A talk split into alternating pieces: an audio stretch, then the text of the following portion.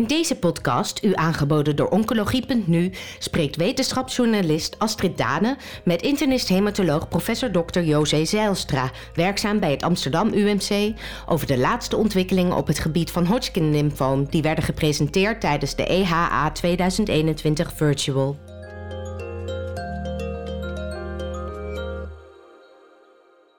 In deze podcast gaan we de highlights van de EHA 2021 bespreken op het gebied van Hodgkin-lymfoom. En daarover spreek ik met professor José Zelstra van het Amsterdam UMC. Welkom José. Dankjewel. Je ziet bij eh, Hodgkin-lymfoom dat er vooral wordt gekeken naar hoe de behandeling minder toxisch kan. En welke benaderingen worden daarbij gevolgd? En wat was daarover voor nieuws te vol, uh, melden bij de EHA? Ja, op de EHA waren er een aantal uh, interessante presentaties. Uh, met name ook over eerste lijns behandeling uh, van uh, uitgebreid stadium Hodgkin-lymfoom. En ehm, een van de, denk ik, interessante presentaties was een update van de Echelon 1 trial. die in 2018 al gepubliceerd is in de New England Journal of Medicine. Het is een studie die um, randomiseert tussen de ABVD versus AVD plus brentuximab. En daar werd uh, door Martin Hutchkins een update gegeven uh, met een uh, lange termijns follow-up resultaten. En die was denk ik heel interessant. En daarnaast was er ook een interessante presentatie vanuit de German Hodgkin Study Group door Carla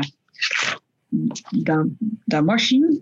Um, en zij presenteerde de resultaten van de gerandomiseerde fase 2-studie. Um, over uh, een vergelijking tussen het BRECAT-regime en het BRECAP-regime.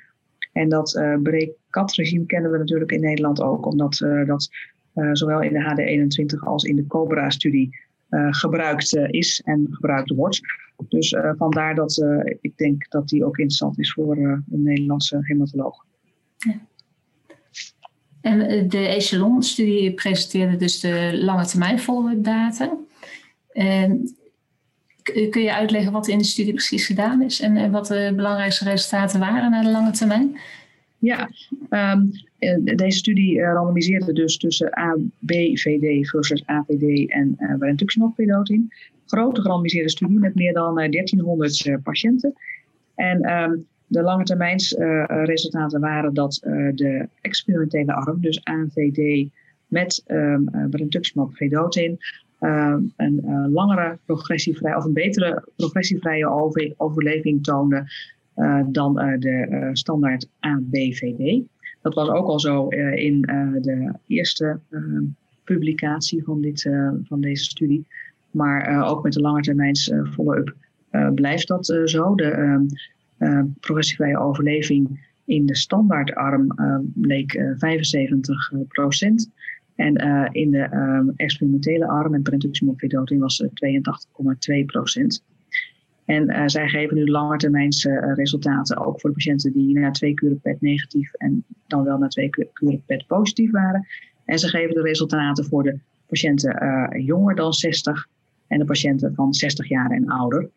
Um, en dat is denk ik interessant, omdat we met name denk ik, ook in Nederland wel zien dat patiënten van 60 jaar en ouder um, verdragen de ABVD uh, toch um, minder goed. Het is toch best een, toxisch uh, regime. En uh, juist voor deze groep van patiënten van 60 jaar en ouder is in Nederland nu ook het AVD plus brentuximab vedotin regime is geregistreerd. Dus het is ook interessant om te kijken wat het nu oplevert voor juist de oudere patiënten. Omdat daar denk ik een, een hele duidelijke clinical need is om een minder toxisch regime te gaan geven. Um, en dan blijkt dat ook voor die oudere groep patiënten um, het, um, nou ja, zeg maar de AVD plus brentuximab vedotin het goed doet. Maar dat het niet klinisch significant is qua p-waardes, met een p-waarde van 0,44. Dat heeft denk ik te maken met de relatief wat kleinere groepen van patiënten boven de 60. Maar goed, we hadden natuurlijk toch gehoopt dat het uh, de AVD plus brentuximab vedotin juist voor die oudere groep patiënten uh, het nog duidelijk veel beter zou doen. En nou ja, dat, dat, dat komt in ieder geval in deze studie op dit moment niet uit. En is er dan, want in dat schema is bleomycine weggelaten, zie je dan ook minder toxiciteit?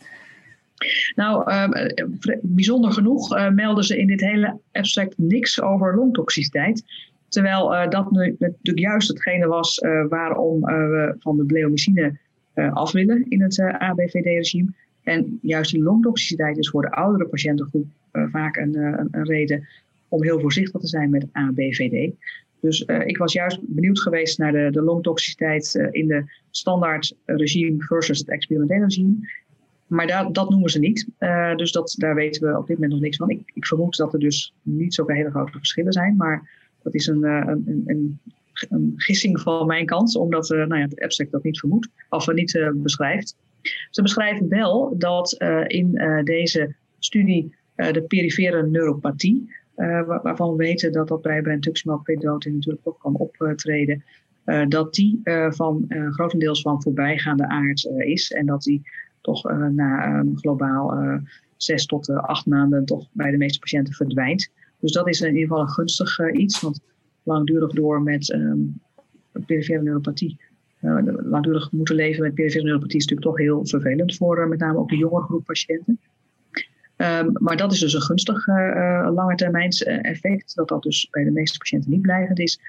En het gunstige effect is ook dat als je kijkt naar de ABVD versus de AVD plus brentuximab vedotin, dat in beide groepen uh, de fertiliteit redelijk goed gespaard blijft en dat de uitkomsten van de, de zwangerschappen ook in beide groepen eigenlijk gunstig zijn. Dus dat was ook wat met name Martin Hutchkins in zijn oral presentation noemde. Dus dat is natuurlijk ook goed nieuws. Dus dat is mooi. Ik bedoel, AVD plus rituximab is in Nederland dus nog niet voor jongere patiënten geregistreerd. Dus dat kunnen we in Nederland nog niet voor die groep geven. Um, maar um, wellicht op termijn. Dus dat is denk ik uh, gunstig om, om daarvan op de hoogte te zijn. Um, wat ook niet werd genoemd in dit abstract was iets over de overall survival. Want de progressievrije overleving is dus wat gunstiger voor de AVD plus brentuximab vedotin uh, um, behandelde groep. Maar of dat ook vertaald wordt in een uiteindelijk betere overall survival, dat, uh, dat weten we ook nog niet. Dus nou ja, met alle mogelijkheden die we natuurlijk hebben voor tweede en derde lijnsbehandeling, is dat misschien iets minder te verwachten. Maar goed, ook die resultaten zullen vast nog een keer uh, gaan komen. Ja, ja. En dan was er ook nog een Duitse studie, je noemde het net al, van Carla Damashin. wat ja. hebben ze daarbij gedaan? Uh, dat is een, um, ik pak even mijn uh, abstract er even bij. Uh, dat is een uh, studie die gelopen heeft um, van 2012 tot 2014 in Duitsland. En waarbij zij in een gerandomiseerde fase 2 studie het BRECAT-regime hebben vergeleken met het BRECAP-regime. Ik zal het even uitleggen. Dat is um, een, modificatie van uh, Week Escalated. waarbij de um, uh, brentuximab in eerste lijn gegeven werd. En waarbij ook de bleomycine eruit uh, werd gehaald. Maar waarbij um, in het BRECAT-regime ook de procarbazine en de dacarbazine de procarbazine werd vervangen door dacarbazine en de prednison werd vervangen door dexamethason. En dat BRECAT-regime, uh, dat kwam er eigenlijk heel goed uit in uh, die gerandomiseerde fase 2-studie die al eerder werd gepresenteerd, maar nu dus ook langetermijns uh, gevolgen. Dat BRECAT-regime kennen we omdat we dat in Nederland ook gebruiken in de COBRA-studie voor de patiënten die na één keer nog PET-positief zijn na AVD plus brentuximab. En we kennen het ook van de HD21-studie, ehm, die als gerandomiseerde fase 3-studie in Nederland gelopen heeft. Maar momenteel nog open is als een fase 2 voor oudere patiënten tussen 60 en 80 jaar. Om ze met BRECAT te behandelen. Dus dat BRECAT-regime komt er eigenlijk heel goed uit. En ook in de lange termijn blijkt het een heel effectief regime te zijn. Met een hele hoge driejaars progressievrije overleving van 89 en 90 procent.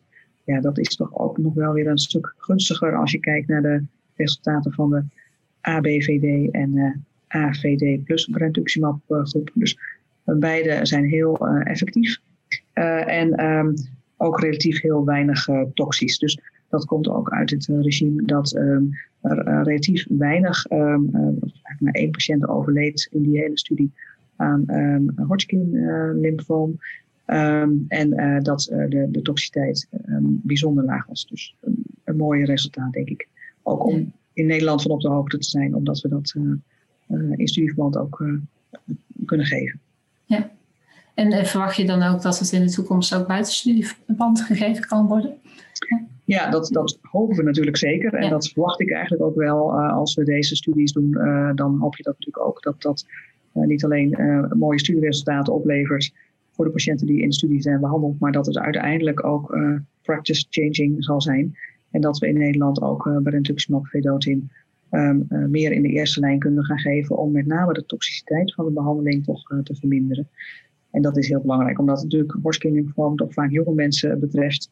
Het op zich een hele gunstige uitkomst, maar waarvan je ook hoopt dat er kwaliteit van leven zal zijn en blijven na de behandeling. En nou ja, daarom zijn denk ik deze studies zo belangrijk om de toxiciteit van de behandeling op welke manier dan ook te, te verminderen het behoud van effectiviteit. En dat is denk ik zeker ook voor advanced stage Hodgkin belangrijk. Dat we patiënten gewoon in de eerste lijn meteen ook een, een curatief regime kunnen geven.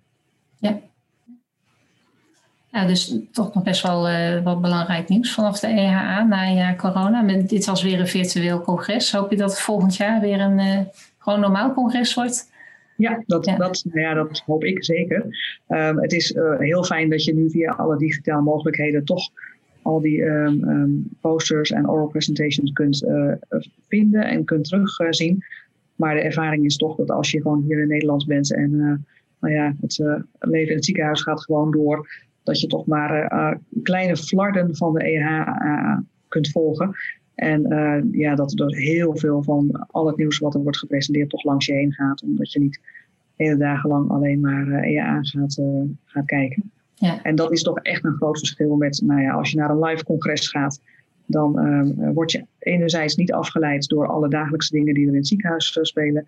En anderzijds, ja, zit je daar en kun je ook met collega's praten over de, nieuwe, de nieuwste ontwikkelingen. Ehm, kom je in de wandelgangen mensen tegen en dat maakt juist denk ik ook zo'n live congres toch altijd weer heel uh, nou ja, aantrekkelijk en, uh, en, en, boeiend. Ook voor mensen die ja, juist willen de interactie ook weer zoeken met, met andere collega's. Ja. ja, en dat mis je gewoon. Dat mis je als je thuis zit achter, je, achter je laptop. Het voordeel is wel, dat is nog wel even goed, dat al deze digitale presentaties van de EAA nog tot 15 augustus um, uh, op het virtuele congresplatform te, na te kijken zijn. Dus het is wel zo dat uh, je de hele zomer nog uh, ja. EHA kunt nagenieten door nou ja, um, presentaties en posters te bekijken. Dus ja. dat is ook het relatieve voordeel. Maar ik hoop toch echt op een, een, een, live congres volgend jaar. Ja, daar gaan we vanuit. Oké, okay. dankjewel.